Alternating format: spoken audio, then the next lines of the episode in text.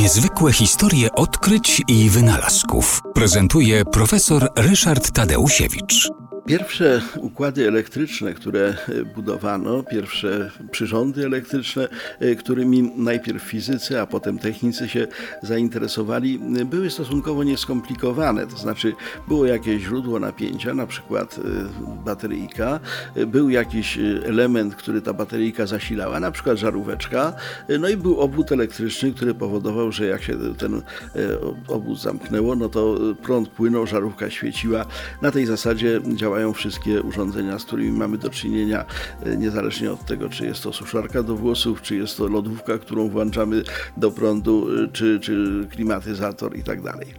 Natomiast e, w miarę rozwoju elektrotechniki zaczęto potrzebować tworzyć systemy elektryczne, y, które składały się z bardzo wielu takich obwodów i to co więcej tych obwodów połączonych ze sobą. To znaczy prąd przepływający w jednym obwodzie wywoływał określone skutki w innym obwodzie. Tworzyły się y, sieci, y, które miały skomplikowaną budowę i było trudno zapanować nad tym, zwłaszcza w sensie inżynierskim, to znaczy, żeby policzyć ile gdzie jakiego prądu będzie, gdzie będą jakie napięcia, gdzie na przykład takiego obwodu można można dotknąć bezpiecznie, a, a gdzie nie. I człowiekiem, który wprowadził porządek w tych skomplikowanych y, obwodach elektrycznych, był Gustav Kirchhoff. W 1840 roku y, napisał pewne bardzo proste zasady i reguły określające to, jak obecnie się oblicza y, napięcia, prądy i przepływy w poszczególnych obwodach elektrycznych. Powiedział tak, jeżeli mamy skomplikowaną sieć, to w każdej takiej sieci są takie oczka, takie zamknięte obwody, kółeczka, po których można przejść od jednego miejsca dookoła i trafić do tego samego miejsca z powrotem. To jest, może być fragment jakiegoś wielkiego obwodu, ale zawsze takie, takie oczko napięciowe, taki, taki kolisty e, kontur da się wydzielić.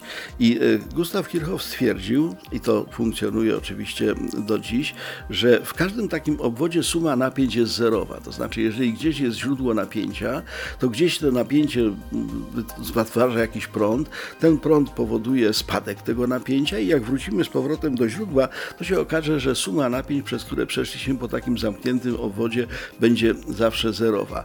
Y, to jest fundamentalne prawo, którym się posługujemy.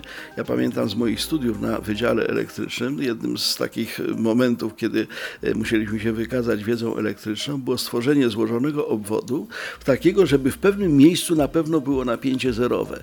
Podłączało się to do sieci 220 V i potem elektryk musiał położyć rękę na tym miejscu, gdzie, gdzie wiedział, że będzie napięcie zerowe, pomimo, że całe urządzenie było podłączone do prądu. No i taka, powiedziałbym, takie doświadczenie no, trochę emocjonujące powodowało, że do praw Kirchhoffa podchodziliśmy z wielkim szacunkiem, no bo to on ratuje zdrowie i życie elektryków do dzisiaj.